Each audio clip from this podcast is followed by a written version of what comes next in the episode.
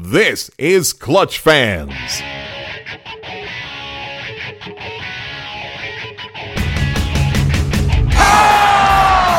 the parking lot. The Rockets are going to Boston House. Sweet it is.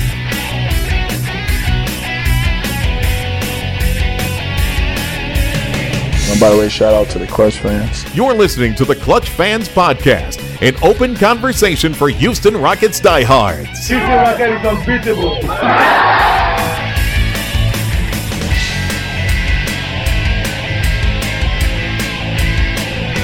I'm ready to get on Clutch Fans. Now, here's your host, the man who would have drafted Harold Miner over Robert Horry, Dave Hardesty. Welcome into the podcast. We have ourselves a series, folks. Uh, the Rockets have tied this thing up at two games apiece after a 112 to 108 game four win here at Toyota Center Monday night. And uh, this was just another thriller. I, let's let's be honest. All these games in these in this series have been fantastic. Uh, I'm here with my good friend MK Bower. You can follow him on Twitter at Moise Kapenda. He writes for Field Level Media. Um, I, I always tell you guys how he's a great follow, and you got to check him out. He's, he's um, always provides great insight on sports and and movies and, and uh, pop culture, all kinds of great stuff. Uh, MK, this was uh, another great game, another thrilling game. Even though the Rockets seemed to get control of it in the third, where they, they built up a 17 point lead, they kind of held on for dear life at the end. it's kind of funny how those little things tend to help, right? Like, as well as they played that one stretch and got it up to 17, you're thinking, well, you know, the Warriors going to make a run at some point, but that that's what the lead is for. It's to absorb that sort of run and give you the cushion necessary to kind of deal with those sort of stresses. I I think the, the one thing that kind of gets to me watching these games unfold and, and seeing how people kind of react to what Golden State does on occasion is that A, they've won three of the last four championships. They're really damn good. and, and B, really and B, it's the NBA. Like teams are going to make runs. Like when you play that well for that stretch of time, typically there's going to be some sort of course correction, and you give a little bit of that back. And, and I think based on just the way this series has played out, Golden State being a plus one over the course of four games in terms of total points, they're evenly matched. And you and I have kind of been talking about this for a while now. They don't have the intimidation factor on the Rockets that they have on other teams. And in a roundabout way, James Harden mentioned that in the post-game press conference when someone asked him about just kind of how, the series is kind of going back and forth, and he mentioned the Rockets have the players to go back at Golden State. It's like when you know they kind of they, they throw that punch against teams and have the flurry of points. And Durant's doing what he does, and Klay and Steph are hitting threes, and other teams kind of curl up into a ball. The Rockets have the ability to answer that because they have the talent to do so.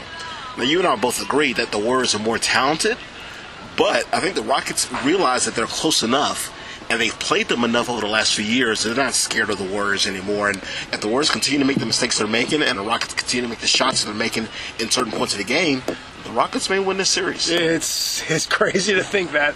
And can you imagine where they'd be if they didn't get robbed? in game one? yeah, right? I'm just kidding.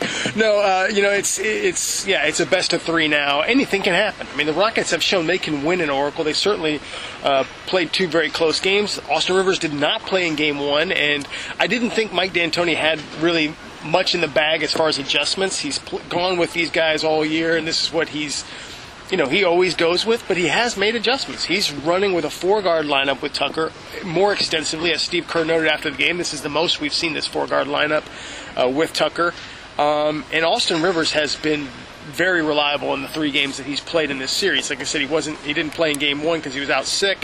Um, they have some hope going into that into that game you know, a couple things jump off the page at me in this game. Andre Iguodala was a negative 17. I'm, I, don't know. I haven't looked at past uh, games, but I have to think that has got to be about as rare as you've ever seen a Rockets uh, uh, Warriors matchup. Andre Iguodala having that that um, little of an impact in this game, but he sh- he was six of nine from the field in Game Three, just three of nine tonight.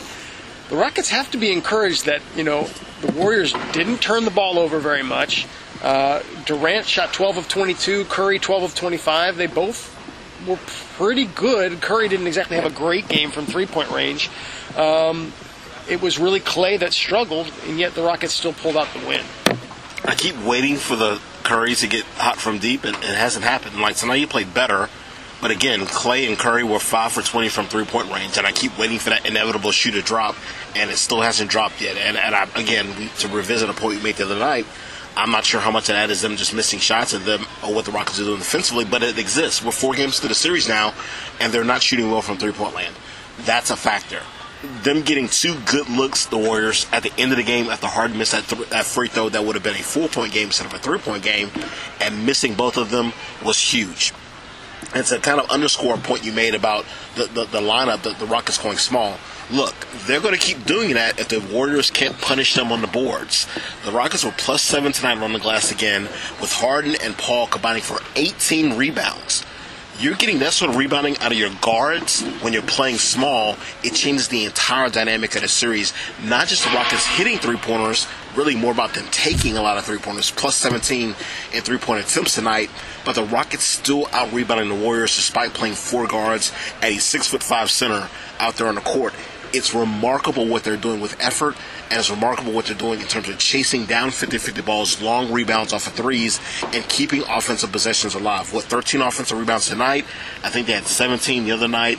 That's where they're holding firm in this series, at least back here in Houston, is that they're doing what it takes necessary to crash the boards and to take the multiple shots on, on offense. Look, they shot a lower percentage overall from the floor, but again, because of the volume of threes, they held an advantage again in effective field goal percentage against the Warriors, 53.4 to 51.1.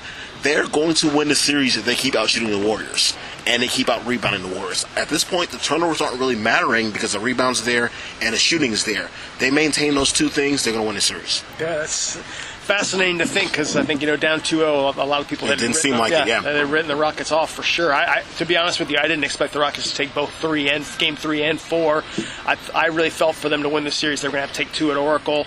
Uh, so far, the Rockets taking care of uh, business at home on their home court. Um, and they got to get this one here. game, I don't necessarily have to, but certainly they can take control of this series by taking Game Five.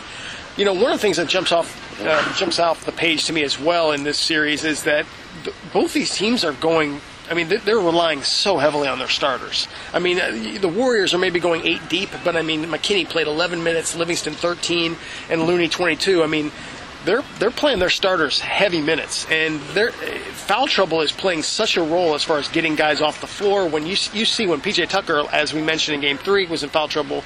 Uh, again in Game Four, early on, uh, picked up his fourth foul midway through the third quarter they kept him in there for a little bit of a stretch, which was I thought a little bit scary because when he goes out, it's a different deal. That that's when the Rockets had uh, had built a 17 point lead. Warriors cut it to about 13 or so. Tucker came out and snap 11-0 run. Uh, they cut it to four, and it looked like, uh oh, you know this this thing might turn.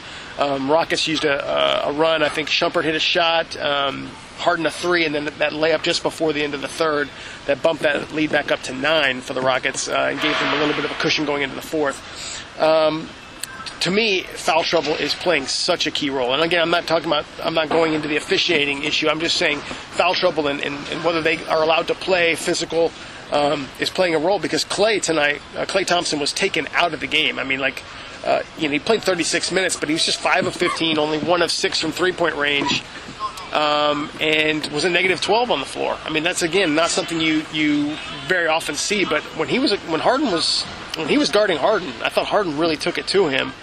Uh, and this, frankly, this might be Harden's best playoff game. Uh, certainly one of the top five, I would think, of his career.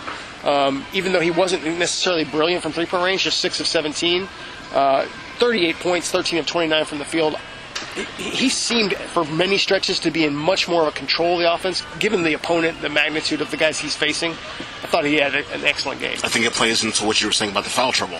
Um, because Klay had to play with those fouls, he loosened his defense up on Harden, and I thought Harden got by him multiple times tonight to the Warriors' detriment defensively. Like there, Klay was having difficulty staying in front of Harden or between Harden and the basket on multiple occasions when they got that sort of matchup where it wasn't Iggy or it wasn't Durant, and then we saw because of that we saw Durant have to pick up Harden more so in the fourth quarter than he has at any stretch of the series, and I think that's because Klay was playing with fouls and still staying in the game. To underscore your point, and then secondly about the bench, a lot of Kevin Looney tonight meant a lot more matchups for Harden on Looney, and the two things that he's been licking his lips on this series is Curry guarding him and Looney guarding him.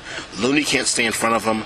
Curry can't physically deal with him, and those are two things we haven't seen a lot, but we're seeing it more often because of the shortened bench for the Warriors and because of the foul trouble with guys like Klay Thompson. Harden is getting opportunities to get matchups against those guys a little bit more frequently than it just being E, than it just being Draymond, than it just being Durant, and I think he's capitalizing on that. I think he made a, a really salient point it wasn't just about his shooting tonight, and really he only had what four assists. But I thought Harden's control of the game tonight, his pacing, his understanding of where everybody was, moving the ball, those sort of things were very, very strong tonight for him. And the three point shooting would have been better if not for the fourth quarter when he started missing a ton of shots late. And maybe fatigue played a role in that for him as well because he played a ton of minutes. I just think the way he's kind of gotten control of himself in the series is getting incrementally better. And look, Wednesday night in Oakland is going to be huge. Yeah. Huge. Really, maybe the end of a dynasty. And we could be looking at that right now based on how the Rockets are playing right now in this series, how they played in games one and games two and barely lost both of those games. We may be staring into the, to, to the void right now in terms of the entire league changing on, based on what happens in, in that game on Wednesday. The Rockets have played well enough to feel confident going in there and realizing they can win. A. B, they won there twice during the regular season. They won there last year in the post. Look, there's no reason for them to feel as though they have no shot of winning that game. Play hard, rebound, keep shooting volume three pointers. Those are the keys to winning that game. If they win that game, I feel pretty confident they'll win that series. I have to agree with you. You know, it's uh, it's fascinating that we're you know here in, in year 2019 we're watching this series of the two best teams in the league, and your centers are what six foot seven Draymond Green and uh, I don't know what's Tucker six foot five. Yeah. Um, this is and, and this is the best two teams in the league really kind of going at it. It's it's kind of crazy uh, to watch this, but that's what it's it's become. You know, we talked about um, the bench, and really that's where the Rockets seem to have a strength. I mean, the, the Warriors are incredibly. Uh, you know, lopsided as far as talent up on the the starting lineup, but uh, you can beat them at the bench. And the Rockets, their bench has become quite thin. It's really been Austin Rivers and and uh, you know they're relying right now on Iman Shumpert, who had a good game in Game Three, but kind of Missed struggled. a point blank layup tonight that was just jarring that he missed it. Yes, uh, had had a, definitely had a couple blunders tonight, and you know I, I, I can't fault him too much. He hasn't exactly been in in a a key part of the rotation all year. a, he has a ring. Dave. He has a ring. Exactly. And, and to me, that that was the, the layup, and he had a huge mistake early in the game. And I'm like, dude, you have a ring. Like you're, you're playing like Gary He's Clark out here, and you have a championship ring. I just don't understand the kind of effort of the performances they're getting some, from some of those guys in this series. Continue. No, you're exactly right, and, and I think that's why um, I, I'm what I'm looking at and wondering about Game Five. All these things are, are absolutely you nailed it as far as rebounding and all the things that are going to be important turnovers. But uh, is Danuel House going to see any court time at all? Uh, I mean, that's a big question because you know uh, D'Antoni kind of came out before the game and had more or less admitted that even though he had this toe injury, he wasn't going to play him in that game three anyway. Now he's still out with a toe injury, but he said he should be back for the next game. Do you think we'll see him, given the fact that you know the, the Rockets could certainly use him? They could use him knocking down shots. They could use him playing key role on the on the defensive end because they tried to go with Gerald Green for two and a half minutes tonight. And again, we're learning the same lessons over and over again. But I think that they have to go with Green because they're just saying we need to give a little bit of a breather here to somebody. Uh, let's see if he comes out hot, and you have to pull him quick. You, you, you stole my thunder. I think if we see House, it's going to be for a short burst to give somebody a break. It was interesting to me. The Rockets got it up to a 15 point lead with, I think, 9 12 left in the fourth quarter. And Harden had played, I think, the entire third and entering the fourth. He sat down for a minute and a half and was back in at 7:32. So it's going to be moments like that in this series. Like you're going to have to buy a couple minutes here and there for your starters, um, and that may be the two minutes that you get out of, out of Danuel House, the, the two minutes you'll get out of Gerald Green, a couple minutes maybe at some point for Kenneth Faried to, to buy some time. Even though I don't think he's in the rotation at all, Not at all. based on what we've seen. Yes. But but you're going to have to steal a couple minutes here or there, and those other guys are going to play through. And again, not really the best game tonight from Chris Paul. Yeah, not Um, at all. Hit a couple shots when you needed them, Couple but steals. but but, Uh, one big steal. one huge steal Yeah. that, that we kind of made mention of with four or three left in the game. But again, like you need somebody to kind of give you something offensively. Our ambient noise is pretty interesting tonight. Um, other than Harden and Gordon is again saved their hide Yeah. because if you're not going to get it from Chris Paul, you got to get it from somebody, and it's been Eric Gordon consistently. PJ Tucker was otherworldly tonight offensively for them on top of what he's been doing defensively on the glass. But at some point, you're thinking maybe they just need one great game for Chris Paul to win this series. Maybe they need somehow to piecemeal their way eight to ten minutes of Halverson, Green, and, and somebody else to kind of help carry the load. They're this close, Dave, and, and I think we don't need to take a macro view from this anymore. Like it's going to take a little bit of this and a little bit of that to win one more game on the road. And I think that's all it's going to take. I don't know if that happens in game five, but at least that was a blueprint, right? Like Yeah. you, you can kind of see the finish line in terms of how these these games have been played and what it's going to take for the Rockets to win this series. And I, at least they've gotten to this point now, and it's a huge departure from where they were coming back from Oakland after losing those first two games. You know, PJ Tucker has been brilliant tonight. He had, had 17 points, hit three triples uh, in six attempts, 10 rebounds, five of them offensive. I mean, uh, we raved about him. We raved about him in, uh, after game three. So, I mean, we could go on and on and on. And, and Chris Paul talked about him. Uh, you know, with PJ sitting next to Yeah, him, uh, and, and continued to rave about him. Those guys are, are very good friends. But uh, rather than go on about PJ because he has been fantastic, I have to uh, to talk again about Capela. Played just 21 minutes tonight on a night when. Um, you know, you, you need bodies. Period. 21 minutes, uh, six points, um, nine rebounds. Was a plus one overall in the box. Not, I'm not sure that was uh, a huge indicator, but um, you know, this is obviously not working out as far as a matchup. Do you think the Rockets have an answer, and I, I'm reluctant to use that word or antidote or any of those things, to the death lineup that has always been sort of the bane of their existence, in that, that you're throwing Rivers out there, and as Kerr mentioned in the, in the post-game press conference, the challenge is now you've got four shooters on the floor. Um, and I take that back. You've got five shooters on the floor, um, but Tucker's gonna shoot like yeah, this, yeah. If, if Tucker's you know out spotted up in the corner, it spreads the floor, it changes the game. You can't have Draymond sagging down there. Uh, you know, you know. I mean, he plays it masterfully. That you know, on the drive or on the. Um, you know the Capela lobs, as D'Antoni talked about, he's very good at sort of baiting one way, one or the other. Um, have they found an answer here with this four guard lineup? I- I'm I'm he- I'm reticent to say no. Uh, well, well, yes, because I think the truth is that Klay's missing a lot of shots. Uh, I think what makes their lineup so effective, speaking of the Warriors Hamptons five lineup, is that they do things defensively because of their switchability, but also they're spreading the floor too with those guys who can shoot. And if Klay's going to shoot one from six from threes, he's ineffective on one end of the court. If he's going to have four fouls early in the game, he's ineffective on the other end of the court. And I think it's little things that are making that lineup ineffective, and not necessarily what the Rockets are doing. Again, this is basketball. There's always a little bit of both involved. The Rockets deserve some credit for what's happening in terms of how the series kind of shifted a little bit by them going so small. But to the point I think Chris made tonight, they've done this before. Like we've had this tuck wagon lineup for a couple years now. This isn't foreign. They're doing it a lot, but we've seen this before. It's working because Klay is missing a lot of shots, and I think because of that, it's enabling the Rockets to stay in games. Because we've seen, I mean, you you sit next to me, you're flinching half the game because Yeah. they're getting good looks and they're just not making them. Right. And if Klay's going to keep missing those looks, if Curry's going to keep missing those looks, the Rockets keep riding with that small lineup and deal with the best they can because I think it's providing them enough juice to kind of get through these stretches of games where they're not rebounding as well as they probably could with Capela on the court. They don't need them. They're still managing on the glass and they're playing good enough defense to kind of get them through.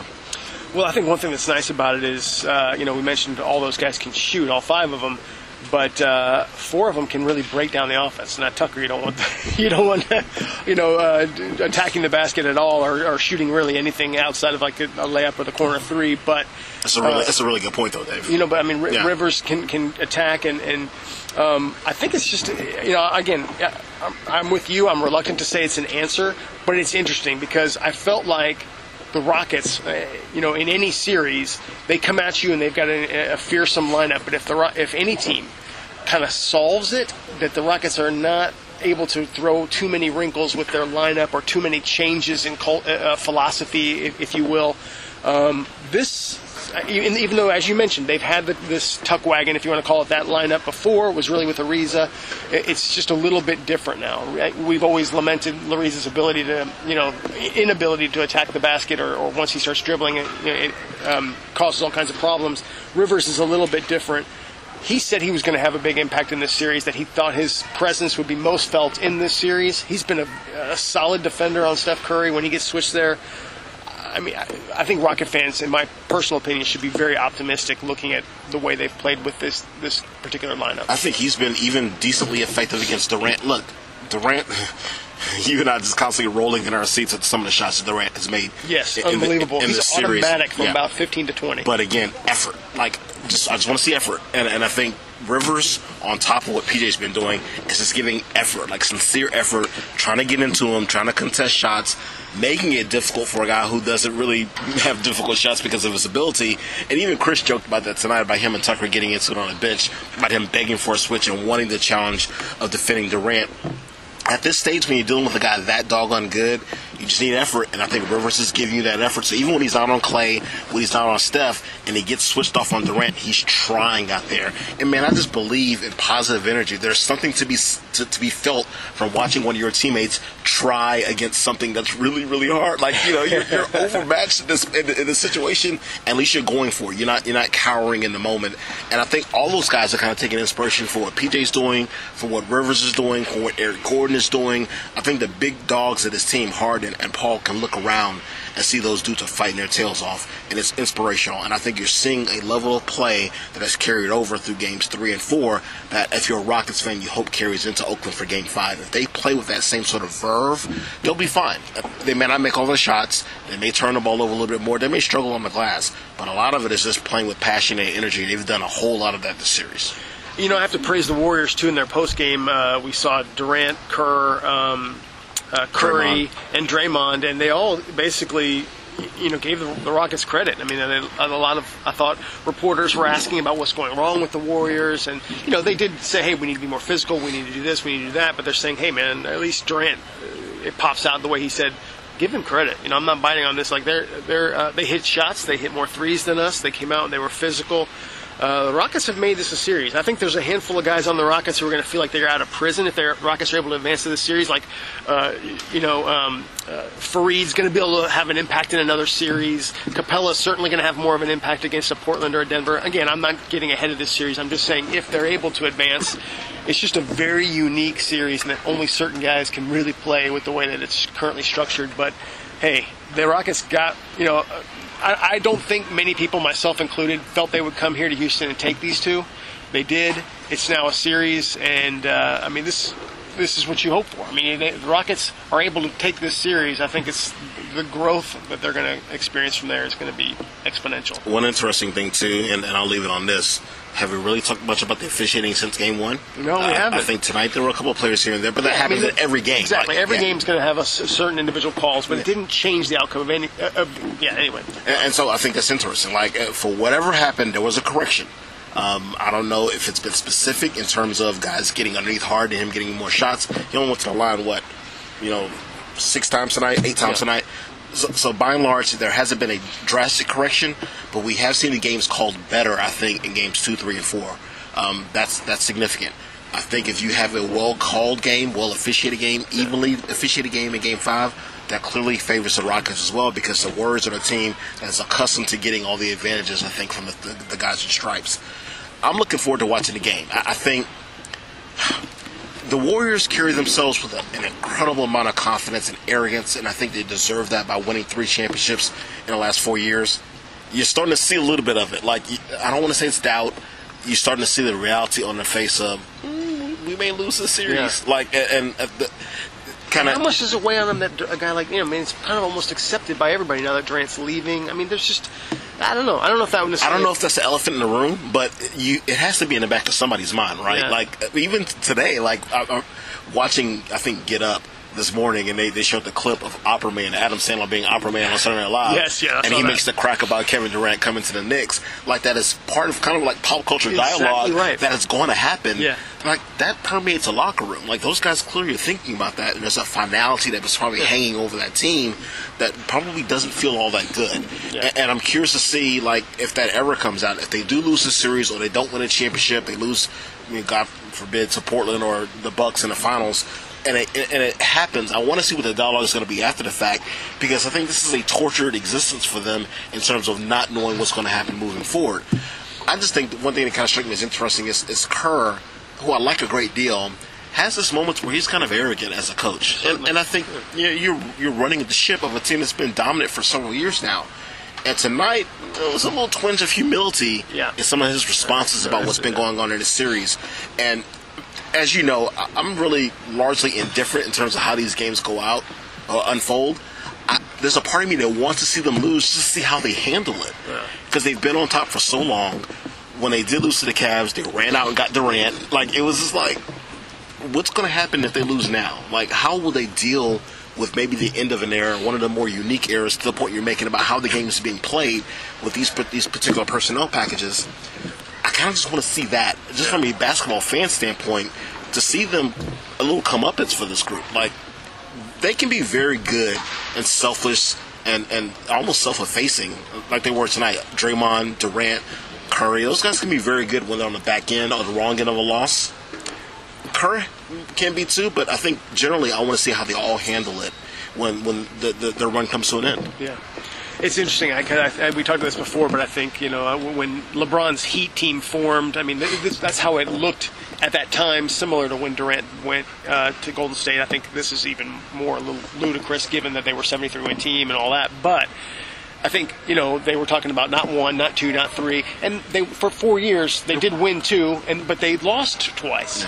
It, you felt like basketball. Hey, it's not a, you can you can form this super team, but it's not a given that you're going to win. You can still upset them. If if nobody beats the Warriors this year, I mean Durant leaves, three years, three three titles. Uh, that's that's what the legacy is going to be. That nobody could beat that team, yeah. and so I, I think it's. I, I, do personally think it's important whether the Rockets or someone else that they knock them off this year before you know just just to say, hey, you're going to have to bring it every every night, no matter how much talent's on your team. Game five is Wednesday, and it's going to be a great one, man. This is um, this is. I'm just glad we have a great series now. We're going to have another game. We're going to have Game six for sure. Uh, so this is not the final home game for sure of the season. And uh, MK, thanks for doing this. We'll be back again for Game Six. See you Friday.